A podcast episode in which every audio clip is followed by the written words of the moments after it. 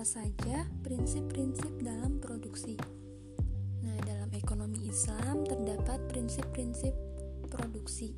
Antara lain, yang pertama, seluruh kegiatan produksi terikat pada tataran nilai moral dan teknikal yang islami.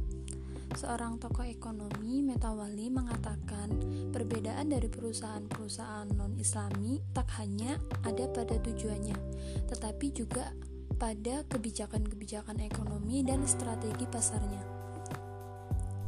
Dan dari segi produksi barang dan jasa yang dapat merusak mortalitas serta menjauhkan manusia dari nilai-nilai religius tidak akan diperbolehkan.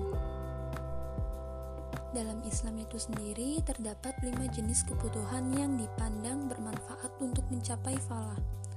Yang pertama kehidupan, yang kedua harta, yang ketiga kebenaran, yang keempat ilmu pengetahuan, dan yang kelima kelangsungan, kelangsungan keturunan. Selain itu, Islam juga mengajarkan adanya skala prioritas, zaruriyah, hajiyah, dan tasiniyah dalam pemenuhan kebutuhan konsumsi serta melarang sikap berlebihan.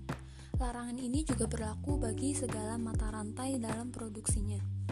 Prinsip produksi yang kedua, kegiatan produksi harus memperhatikan aspek sosial kemasyarakatan.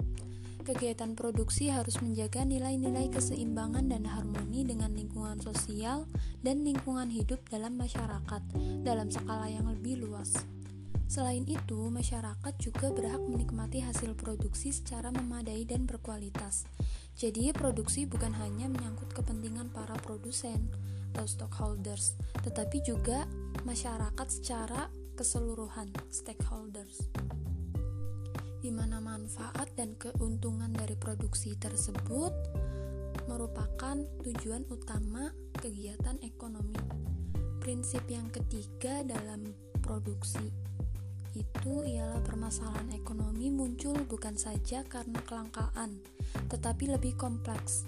Nah, kegiatan produksi dalam perspektif Islam itu bersifat altruistik, sehingga produsen tidak hanya mengejar keuntungan maksimum saja. Produsen harus mengejar tujuan yang lebih luas, bagaimana tujuan ajaran agama Islam, yaitu falah di dunia dan di akhirat.